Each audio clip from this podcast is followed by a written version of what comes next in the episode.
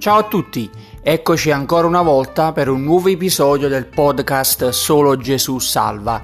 Io sono Nello Fiengo e il quesito di oggi è perché Gesù parlava in parabole? Cominciamo col dire cosa sia una parabola. Il sito Wikipedia la descrive così. Racconto breve il cui scopo è spiegare un concetto difficile con uno più semplice o dare un insegnamento morale.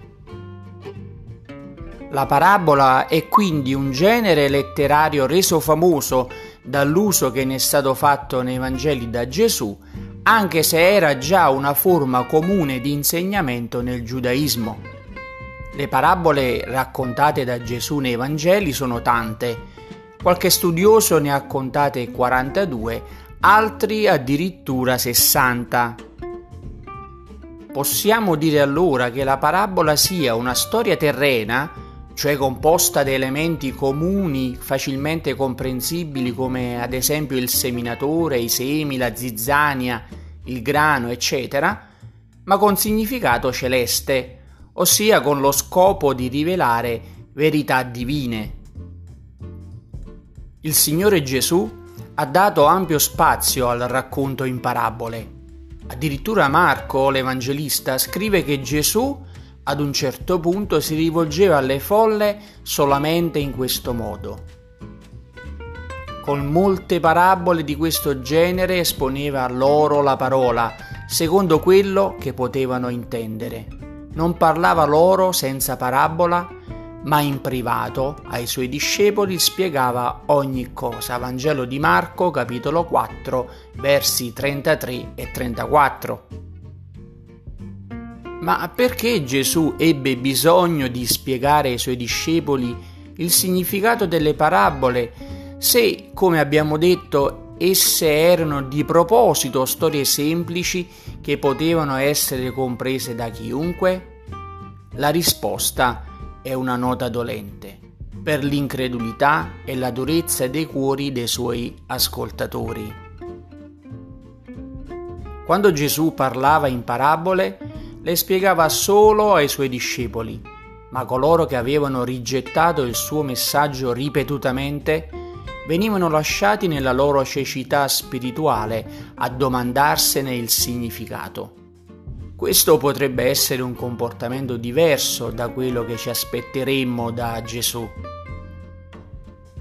Il Vangelo di Matteo ci dice che Gesù, nello spiegare ai discepoli perché lui parlasse alle folle in parabole, cita un passo scritto dal profeta Isaia e si adempie in loro la profezia di Isaia che dice voi udrete e non comprenderete, guarderete e non vedrete, perché il cuore di questo popolo si è fatto insensibile, sono diventati duri d'orecchi e hanno chiuso gli occhi, affinché non vedano con gli occhi e non odano con gli orecchi, non comprendano con il cuore, non si convertano e io non li guarisca. Vangelo di Matteo, capitolo 13, versi 14 e 15.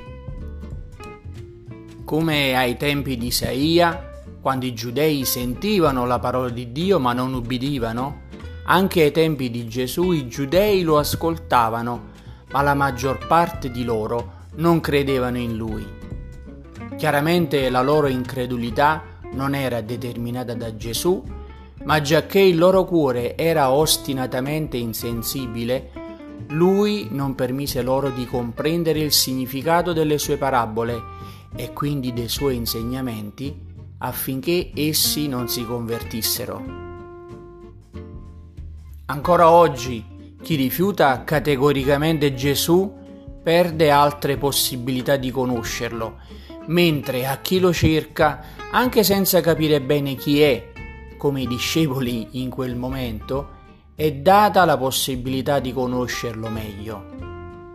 Anche nel giudaismo esisteva un concetto simile. I rabbini dei primi secoli affermavano che non sarà mai un buon discepolo colui che non ha domande, colui che, avendo ascoltato il suo rabbì, il suo maestro, non ha desiderio di approfondire ciò che è stato detto e non ha domande da rivolgergli per capire meglio. Gesù nel suo ministero fece una distinzione tra coloro ai quali erano state date orecchie per udire e coloro che persistevano nella propria incredulità. Gesù ai suoi discepoli in privato spiegava loro il significato delle parabole e loro le comprendevano perché era stato concesso loro il dono del discernimento spirituale, tramite il quale le cose dello Spirito erano rese loro chiare. Allo stesso modo oggi il discorso vale per i credenti ai quali è stato dato il dono dello Spirito Santo, il quale ci guida tutti alla verità, come scrive l'Apostolo Giovanni al capitolo 16, il verso 13. Gesù sapeva che le sue parole non erano gradite da tutti, perciò parlava in parabole allo scopo di stimolare la sete di conoscenza delle cose di Dio.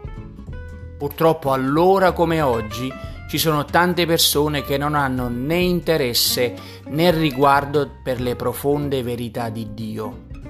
Quindi una parabola risulta essere una benedizione divina per coloro che hanno orecchie disposte ad ascoltare ma per quanti hanno cuori induriti e orecchie lente all'ascolto, una parabola è una inevitabile dichiarazione di giudizio. E tu, hai sete di Dio? Bene, anche questo episodio è terminato. Come dico sempre, spero che sia stato chiaro e che ciò ti sia servito come edificazione personale. Ti aspetto nel prossimo episodio e che Dio ti benedica.